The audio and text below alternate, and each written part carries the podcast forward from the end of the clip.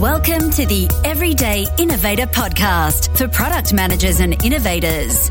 Your host is Chad McAllister, helping product managers become product masters. Listen and get ready to take your career to the next level, for the doctor is in. Hi, this is Chad, your host, and this is the home for Product Mastery, where product managers become product masters. And that's those people inside organizations that are really good at product development, product management, and innovation. They're the ones that grow in their influence and become leaders. Check out how to become a product master using my free product mastery roadmap. And that's at the same place where you'll find the show notes for this discussion. And that's at theeverydayinnovator.com slash 130. I met my guest at a product camp and learned that we shared a similar perspective about innovation and product management processes. And that's what worked for one organization may not necessarily work for another organization. There's a good deal of dogma around process, and too often processes are applied blindly without knowing the details required to use the process in a specific situation and culture wisely. And in this interview, we discuss the issue of process dogma as well as a toolbox approach to the work a product manager does.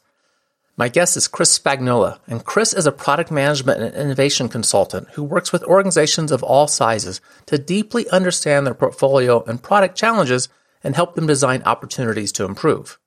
He's led cross-functional, collaborative, agile product teams at organizations of all sizes and successfully founded three startups. He avoids dogma and instead focuses on generating insights through deep understanding of the organizations that he works with to identify a sustainable adaptable journey for them to achieve their goals. We had a great discussion and I hope you enjoy it too. Chris, thanks for joining the Everyday Innovators. Hey, thanks for having me here.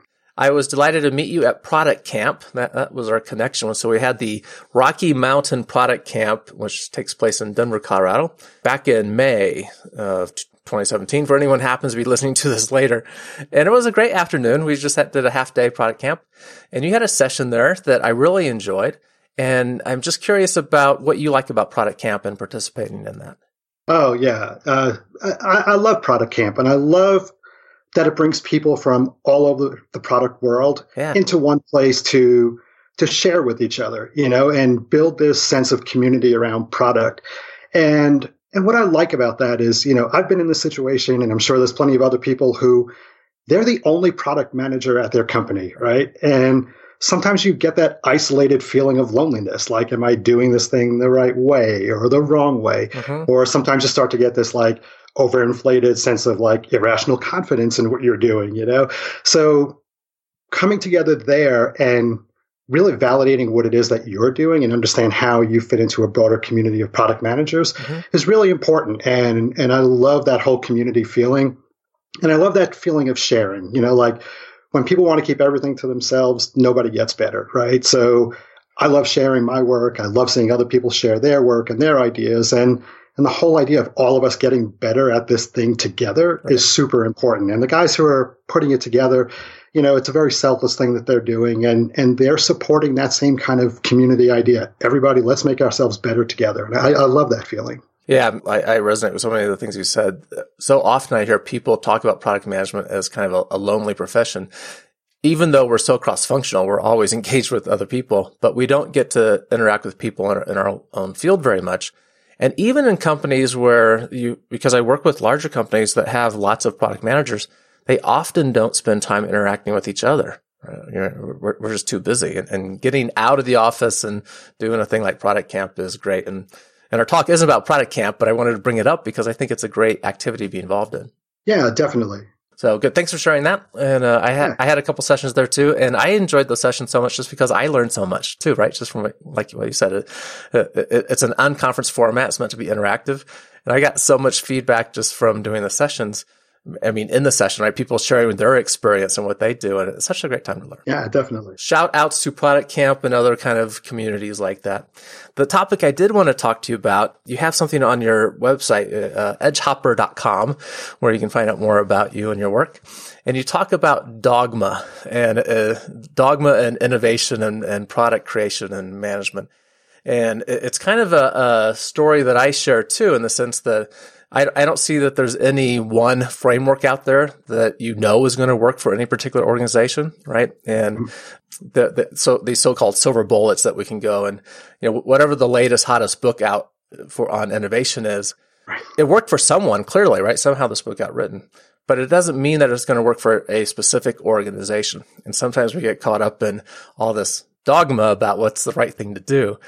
Um, tell us more about that perspective that you have when you say that, you know, there should not, you specifically say dogma solves nothing. Um, tell us about that. Yeah. So, so here's the thing with my stance about being anti-dogmatic, right? Like when an organization, be it a product organization or any other, uh, feels like they have a problem, it is really easy to go grab that book, right? Mm-hmm. And, you know, grab the latest and greatest methodology that's out there and go, this is going to solve my problem, right? And, and you nailed it on the head. It solved the problem for somebody, right? And then we take that problem that we solve for somebody and then we try to build this universal model that's going to solve that problem for everybody. But everybody's different, right? And, you know, from years of consulting, I can tell you, like, yes, there are definite patterns that you see emerge in different organizations that are fairly similar. But every organization I've worked with has something different about them too that makes that framework not necessarily work for them, right? Um, so when they grab this methodology and they really latch onto it, instead of doing the right thing for the organization, they're just borrowing whatever that you know latest trendy flavor of the day thing is, and you know like think about lately, like we've been hearing a lot about lean startup or modern agile or holacracy, right? There's nothing inherently wrong with any of the principles behind those mm-hmm. methodologies. But what happens is that when an organization invests in that methodology with, you know, time and money and resources, it starts to expect people to adhere to that methodology, right? And that's when it becomes about um, sticking to the letter of law and not understanding the foundational principles that were around that methodology, right? Mm-hmm. Um, Agile is like super famous for this, right? People look at Agile or, you know, they adopt Scrum or something like that. And they're like, hey, if we just do everything more Agile-y, everything's, you know, all of our problems are going to be solved, right?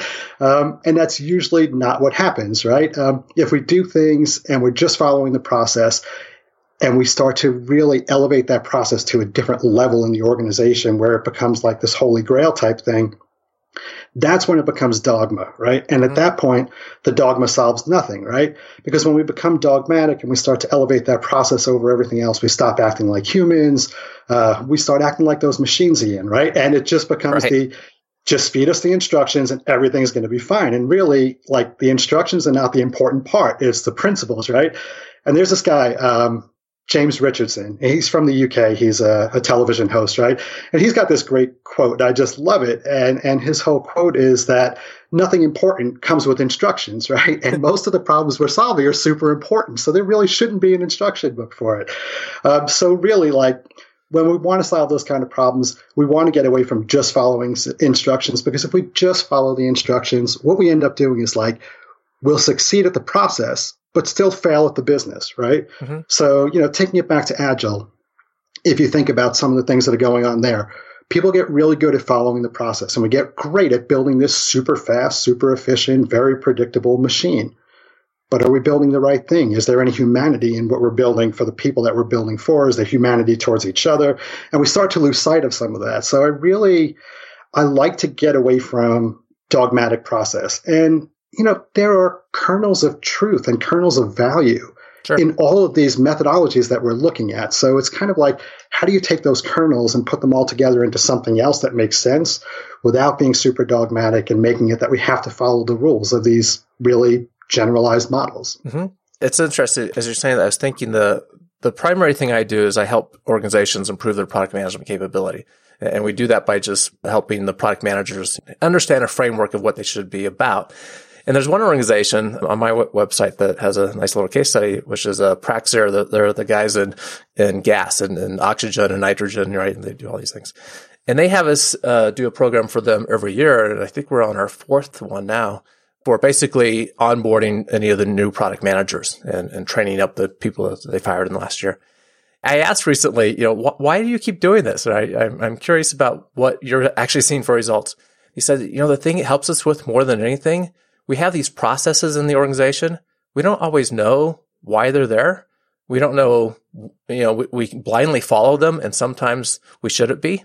And it's this idea of, well, let's learn enough to know when to use the, an element from a process and when not to, right? And, and, and make sense out of things. Right, right. And, and, that's this notion that you're talking about, you know, that you, you kind of get caught up in the dogma of just following the process blindly and become automatons and, and the humanity is gone from this equation and you're doing things that are, are probably not useful at times. Right. And, you know, when I work with organizations, and it's probably because of the, the product management DNA that's in me, but like I approach working with organizations when we're talking about how we're going to do some kind of transformational thing with them, right? Mm-hmm. I approach it very much like I would approach a product. And when I approach a product, the first question is, what are the problems we're trying to solve, right? And in order to understand those problems that we're trying to solve, I need to really have a deep empathic connection with you, right? Mm-hmm. So developing deep empathy with the organization, whether you're a consultant or whether you're an internal person to that organization, you have to be able to empathize with the organization, right? Like, what's the problem that we're trying to solve? And once you understand the problem, now we can start to think about how can we get at this thing, right? right. You don't walk in the door and say, you know, it, it, from a consultant perspective, hey, I'm going to start pitching you a framework. Here's what's going to solve all your problems. Here's how much it costs. At the end of this, everything's going to be awesome, right? And like that never works. So like you really need to get in there and, you know, I'm speaking very much from a consultant point of view now, but you know, you need to establish this atmosphere of like trust and honesty so we can have real conversations about what's going on, right? And that's usually the first thing to break down. Um, and once we break that down, we can stop talking about what methodology is going to work and everything else. And we can be honest about what exactly is going on here that we're trying to solve, right? right? So the process process is now irrelevant.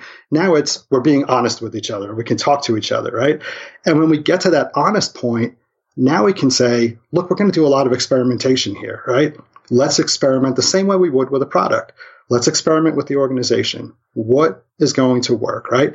And when we have that experimentation conversation, the really important part that comes out in there is, oh, and by the way, we're probably going to fail a couple of times on the way, right? Mm-hmm. Just like we would with product, right? So again, it comes back to this whole product mentality of be okay with failure, create that safety zone that we're going to experiment. Some of the things we're going to do are going to work. Some of the things aren't going to work. Some of the things, they're proven tools. We know that we're going to get this result. Some things we may not get there at all, right?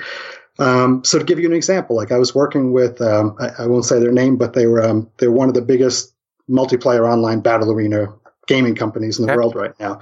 So I was working with these guys and they had this great culture of experimentation. And as a consultant, it was very easy to go in and talk to them and say, listen, let's start trying a few things. I've never done this. You've never done it, but I have a feeling this might be a good direction to go, right? And they were great about it. They were just like, yeah, let's do it. What's the worst you're going to do? You're not going to break the company, right? So let's try this. So some of the things worked, some of the things didn't. Sure, we had our failures and our successes and things like that, but it, mm-hmm. we evolved towards the right solution for them, right? And the right solution was a matchmaking thing of, hey, we'll take a tool from here, a tool from there, a tool from here. We made up a couple of our own tools, combined it all together. And by the end, we kind of had something that made sense for them, right? And it really worked for them. And three years later, still in touch with them. They're still doing that and they're still evolving it as they go through time. So, so it's a really nice way to think about like, you don't have to follow one framework, you know, have that toolbox approach. Right. You know, it's really a, a I, I find a rather unique perspective, and it's a hard one to get to. It's hard to find guys like you that take that approach and a, approach this, as you said, from the product management perspective. You know, let's understand the customer deeply and, and what the real problem is. And a lot of the time, the real problem is not the one that is first identified, right? That there's other things going on, other barriers in place, and issues that need to work, work through. And as we would expect, and I've had great people on this podcast that I truly, you know, some of them are my heroes. I truly re- respect the materials they put together, the books that they have out. But I also, if I go to them and say, how are we going to solve this problem? I fully expect them to use their methodology, right? That, that, that's, that's what they do. And, and frankly, that's what most product management innovation consultants do is they use the methodology that they've had, had experience with or that they created or the one that works. And it's hard to find guys, uh, men and women. I use guys generically, uh, guys that have that broader depth of experience to say, you know, there's lots of approaches that could work. Let's understand what's going on here and see what really works for you. So can you just share a little bit of your path, your background that kind of got you to that place? How this is your perspective now and, and how you do it? Sure. Yeah. Uh, I mean, I could tell you for a fact I didn't always think this way, right? Mm-hmm. And and it's been a huge evolutionary uh, path for me, right?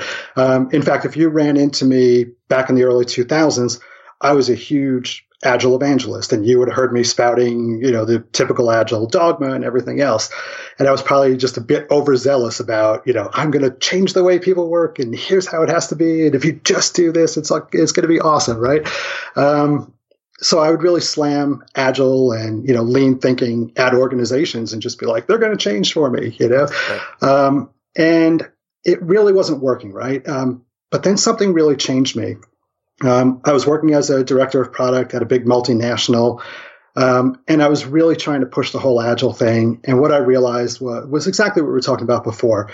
What I created was this really efficient machine, right? Everybody was pumping stuff out like crazy, but like our clients were like, your, your stuff sucks. Like, we really don't like your product. And I'm like, great. So we're pushing out stuff really quickly that people hate, you know?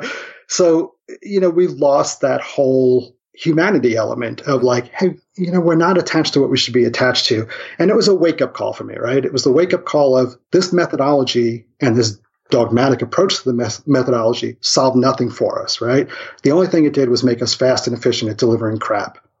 So, you know, that really opened up a whole path of discovery for me. I started looking at all different things, right? You know, and it was right. just a, a myriad of solutions out there. And I'm like, wow, you know, so like, I'm a super avid reader, so you know, I'm diving into every book I could read, going to every conference, talking to everybody I could, and like, you know, I'm, I'm a life learner, right? And I'm just like mm-hmm. accumulating all this knowledge, and and over time, I started to soften, right? Because I'm sitting there going, why am I arguing with all these people? They all have interesting points of view, right?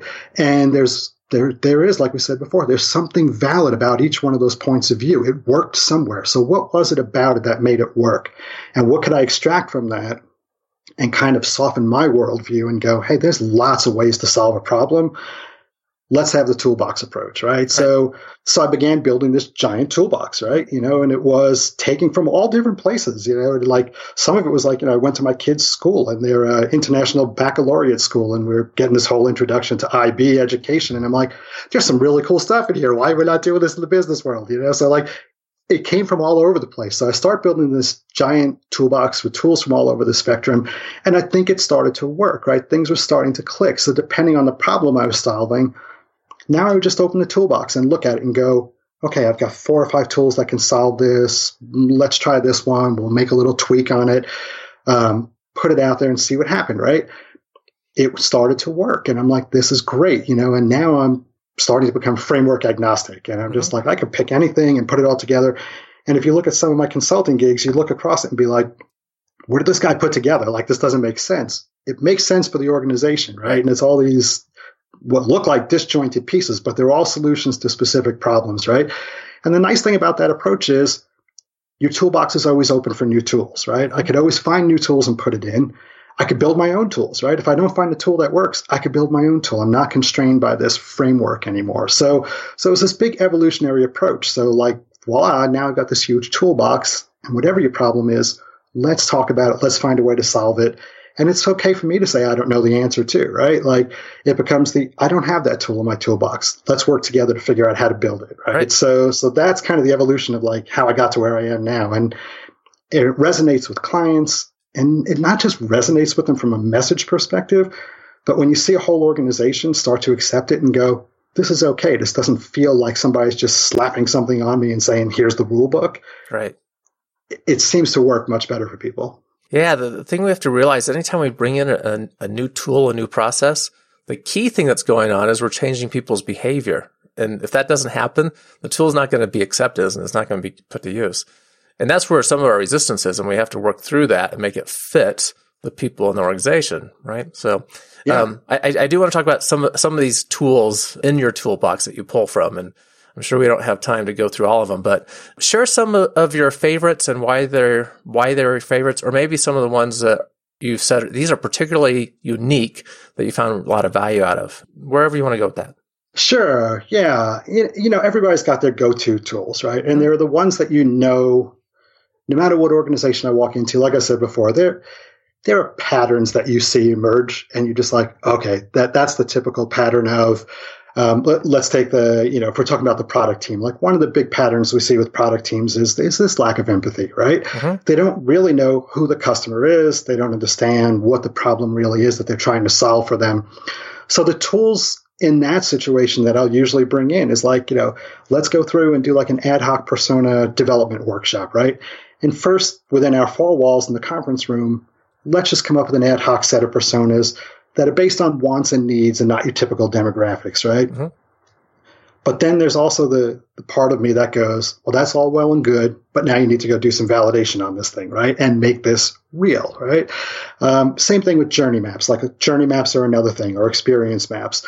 They're another thing that I'll typically bring out in an empathy creating session, right? Is you need to understand what the journey is and not just from your perspective, but go out and validate it. Like, is this really the journey? Is this mm-hmm. really what your customers go through?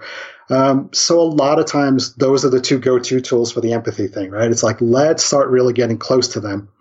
And that usually drives you to the get out of the building question, right? right. Um, so when we get to that and now not only are we talking about get out of the building to talk to the customer about their problems, we want to start testing solutions tools that I really love around the whole validation process and, and understanding customer problem and solution hypothesis. Like I love Ash Maurya's lean canvas, you know, like mm-hmm. I have tried so hard to find other ways to do what he has done. And he's just boiled it down to the simple essentials of like, who's the customer? What's the problem? What's the solution? These are all hypotheses. Define your assumptions and go test them, right? Um, another great tool around that is uh, Trevor Owens. He's got the uh, what is it, Lean Startup Machine, and they mm-hmm. do the validation board. Another great, simple tool, right? And it's nothing that's telling you how to do the thing. It's just saying, state a hypothesis and go test it, go do discovery, and here's how to walk through it, right? Right. Um, so they focus on iterating your way through not so much to the right answer, but like the least wrong answer. So I kind of take those two tools, and those two tools really blend well with um, a lot of design thinking principles, right? So that's where I'll start to bring design thinking into the in, into the equation, right? Human centered design, focus on experimentation, you know, really rapid, you know, low fidelity prototyping, good bias towards action. So you start to combine these two different methodologies that really they have a lot to do with each other. They just kind of evolved in different ways you bring those things together and we're quickly iterating ourselves towards a solution that people love, right? So, so those are some of the real go-to tools like at the product level that I love to do. Mm-hmm. If you're talking about, um, uh, you know, the, the, whole empathy thing, I, I wanted to come back to that for a second. If you're talking about the developing empathy, like one of the things that, that I love is going out and doing behavioral studies uh, or customer interviews, right? Um, and this is not so much a tool, but honestly, if I can give a gift to every product manager and every entrepreneur that I meet. It, it, would be Rob Fitzpatrick's book, The Mom Test. So I don't know if you've read it or seen it, but it, it is this short little book. I think it's maybe no more than 60 pages. It's the most amazing thing because it, it doesn't tell you how to run a customer interview, but it tells you how to ask the right questions. Mm-hmm. And it, it really focuses you on like, here's how to ask the right thing when you go talk to a customer. Don't validate your own biases. Right. You know, like exactly. here's how to ask the right thing. So like, like I said, not a tool, but it would be the greatest gift. So, mm-hmm. so big, huge plug for Rob's book. Go out and buy that. It, it's the most amazing book you'll read. It'll change the way you look at things. So, so that's kind of at the product level. Um, if you want, we can talk a little bit about some of the work that I do at a strategic level and some of the tools we do there. I'm not sure where you want to go. Yeah, just on the, these product tools. I'm going to put in the show notes for this episode for listeners links to some other interviews too. Um, like Ash Maurya has been on to talk talk about the Lean Canvas, and we've had some uh, thoughts on design thinking before.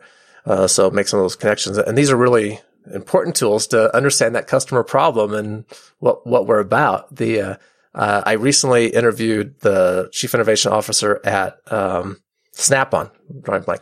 Snap-on, the guys that make professional tools, uh, uh-huh. for mechanics and other things. He spends four days a week with product teams out with customers. I'm like, can you say that again? You, you're out four days a week during the week, each week? So yeah, and so what are you doing? I, I take people from product teams and we go talk to customers and we watch what they do. Right. Yeah. And that's getting out of the, out of the building, real customer interaction. And that's where you get the insights about, you know, what kind of problems actually need to be solved.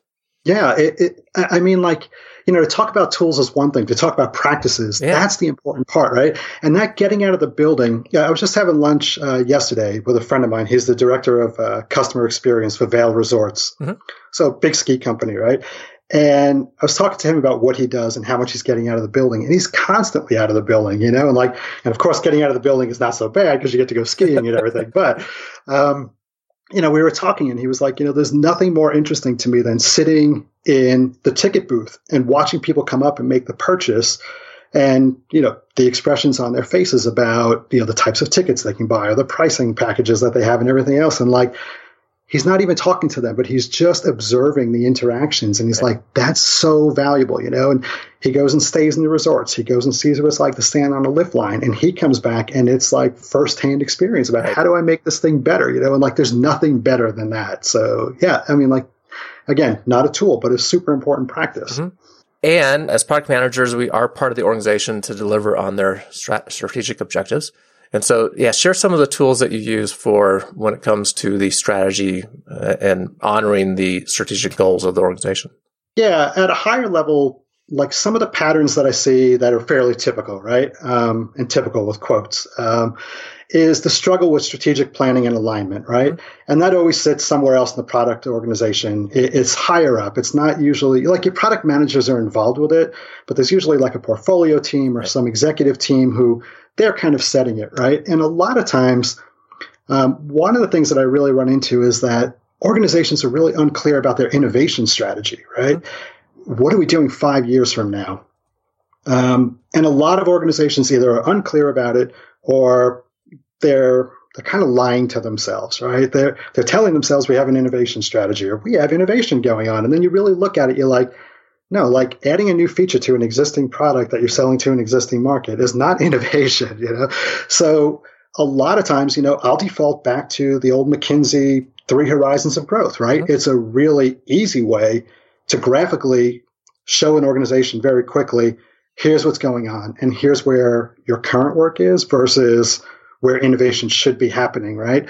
Um, and that that tool opens up so many interesting conversations around not just product strategy, but organizational strategy about, hey, listen, you know, if you're going to be an H3 kind of organization, or you're going to have part of your organization be H3, the people who are working in that organization look very different than your H1 maintains, right? It's right. you have different types of product managers, you have different kind of overall managers, you know, it's a more entrepreneurial mindset. So that tool is amazing. It just opens up these conversations. And again, like the tool itself is irrelevant. It's the conversations that it starts to drive and those eye opening moments when you see the light bulbs go off in the room of, oh, wow, we, we really don't have an innovation strategy and we really don't have something for tomorrow. We're only working on today's product. So, so that's one pattern. Um, another fairly common pattern is this whole um, kind of a lack of a really clear vision being communicated mm-hmm. and the alignment that could be generated around a clearly communicated strategy. So, so lately, I would say in the past two or three years, I've become a huge fan of like objectives and key results or OKRs. And that's what I give my talk about uh, at the product camp. Mm-hmm. And OKRs are this really simple, lightweight tool that lets you communicate strategy in a really easy way sets goals that everybody can align around. It kind of cascades through the organization. And everybody can clearly see how their individual contribution and their team contribution aligns to the overall strategy for the product or the portfolio level. So, so you know, if you ask me for like two go-to tools on those things, I would say that those are areas that I think a lot of organizations would find useful. So, like we said, we don't have time to talk through the whole huge toolbox, right. but if you're asking me general patterns, those are kind of the typical patterns I would see uh, OKRs are objectives and key results, right? Right. And I really enjoyed your your uh, your session on that at Product Camp, and uh, picked up some new new information from me. On that one, is, is there a resource that you can share, a website or something, just if people have not heard of OKRs and want to go look up what these things are? Uh, yeah, you know, we can post the the deck that I presented at uh, the product camp if you want on on OKRs. Like we could put that up. Okay. Uh, but other than that, I would say uh, look for Christina Wodtke. She kind of has done a lot of research around OKRs and a lot of work with that. So she's an awesome resource. Um, I think Marty Cagan has a couple of articles over at Silicon Valley Product mm-hmm. Group on using OKRs as well. So th- those would be the places I would start. Great, excellent. Thanks for sharing those. I know there's more tools in the toolbox to go through. These are some really big ones, right? In terms of the product level, right. just starting with who's our customer? You know, are we really having empathy for the problem? Do we understand their, their journey through what that problem is and their journey interacting with our product? Getting out of the building to validate some of our assumptions and actually having the first contact with customers and um, watching them and learning from, from what they tell us. And then tools like Lean Canvas and design thinking and those customer interviews the strategic alignment you talked about, the three horizons tool, and OKRs, uh, objectives and key results. So good places to go to and also gives me some good ideas for future guests to round out some of those that I haven't had uh, people on before to talk about in depth. So that's excellent. Great. And as listeners know, I love innovation quotes. I always ask guests to bring one. Can you share your, the one that you like and why you chose that one? Yeah. So what, so when you asked me that to have one to, to bring, um, it was kind of tough. There there were so many good, good quotes to to kind of pick yep. from, right? And, um, and and I did pick one, but you know, if I had to say, you know, who I'd really put up there as my hero, uh, Ed Catmull from Pixar. He's been a huge inspiration to me throughout my entire career, and, and I can probably tell you that just about anything he said about innovation is amazing. So, so just read any of his books and call that the big quote. But uh, if I had to pick just one quote, it comes from one of my other heroes, and that's Elon Musk. And his quote is uh, Failure is an option here. Uh, and if things are not failing, uh, you're not innovating enough. And I think if I look back at what we talked about today, you can kind of see how this one quote's had a big impact on my approach, right? It's okay to fail. And if we're not failing, we're not moving forward. Yeah. And it's a good mentality to have that, yeah. Unfortunately, as organizations grow in size, they, they tend to resist failure more and more, right? And they're trying to yeah. optimize operations and maximize uh, the processes involved. But failure is part of learning, right? And people that re- that resist the word failing, just call it learning then, because you know when all of us, if you watch, uh, if we all had the same experience, we probably just don't remember it. But when you watch a baby go from the crawling state to the walking state, there's a whole lot of failing going on until they get it right. right. right. Right. You know, if you think back to what we were talking about before, the big gaming company, I mean, like their their lack of that fail, that fear of failure was so amazing to see. Because you're right, so many companies are so afraid to fail, and you know, I always remember that it was the CEO who said it to me. And he's just like, what are you going to do? Break the company? And I was just like, I wish more people would say that. Right. You know, like not enough people say, what are you going to do? Are you going to break the company? Like, no, probably not. So go ahead and do the risky things. That's what makes you move to that next level. Yeah, excellent. Good. Thanks for sharing that quote. Uh, very important principle there. And also let listeners know how to get in touch with you and find out more about the work that you do. Uh, yeah, sure. So you can follow me on Twitter. Uh, I'm at Chris Spagnuolo on Twitter. Uh, and if you hop over to Edgehopper, our website is uh, edgehopper.com. We have a whole bunch of information there. Um, right now, uh, you know, I'm trying to take some of these tools that we're talking about and bundle them up a little bit uh, so organizations can kind of consume them a little bit less chaotically than, than, what we're kind of talking about here. Uh, so I've got a couple of workshops right now that I'm developing, and uh, they're both up on the website right now. One's a three day workshop uh, for product managers and product owners, and then uh, one is a two day around some of the portfolio things that we talked about. Uh, but other than that, I generally do consulting. So if anybody's interested in talking about these topics, I love just talking. If you just want to talk, so you know, hook up with me there or look for me on LinkedIn. I'm also just Chris Spagnuolo on LinkedIn. Chris, thanks so much for your time. I appreciate you sharing your insights and all your experience with the Everyday Innovators. Hey, thanks, Chad. This has really been great. Enjoyed the conversation. Thanks for listening. Please tell other product managers about this podcast. If you're enjoying it, they will too. To do that, you just go to the show notes for this episode. That's the everydayinnovator.com slash 130. And you'll find a summary of the discussion with Chris along with numerous other helpful resources.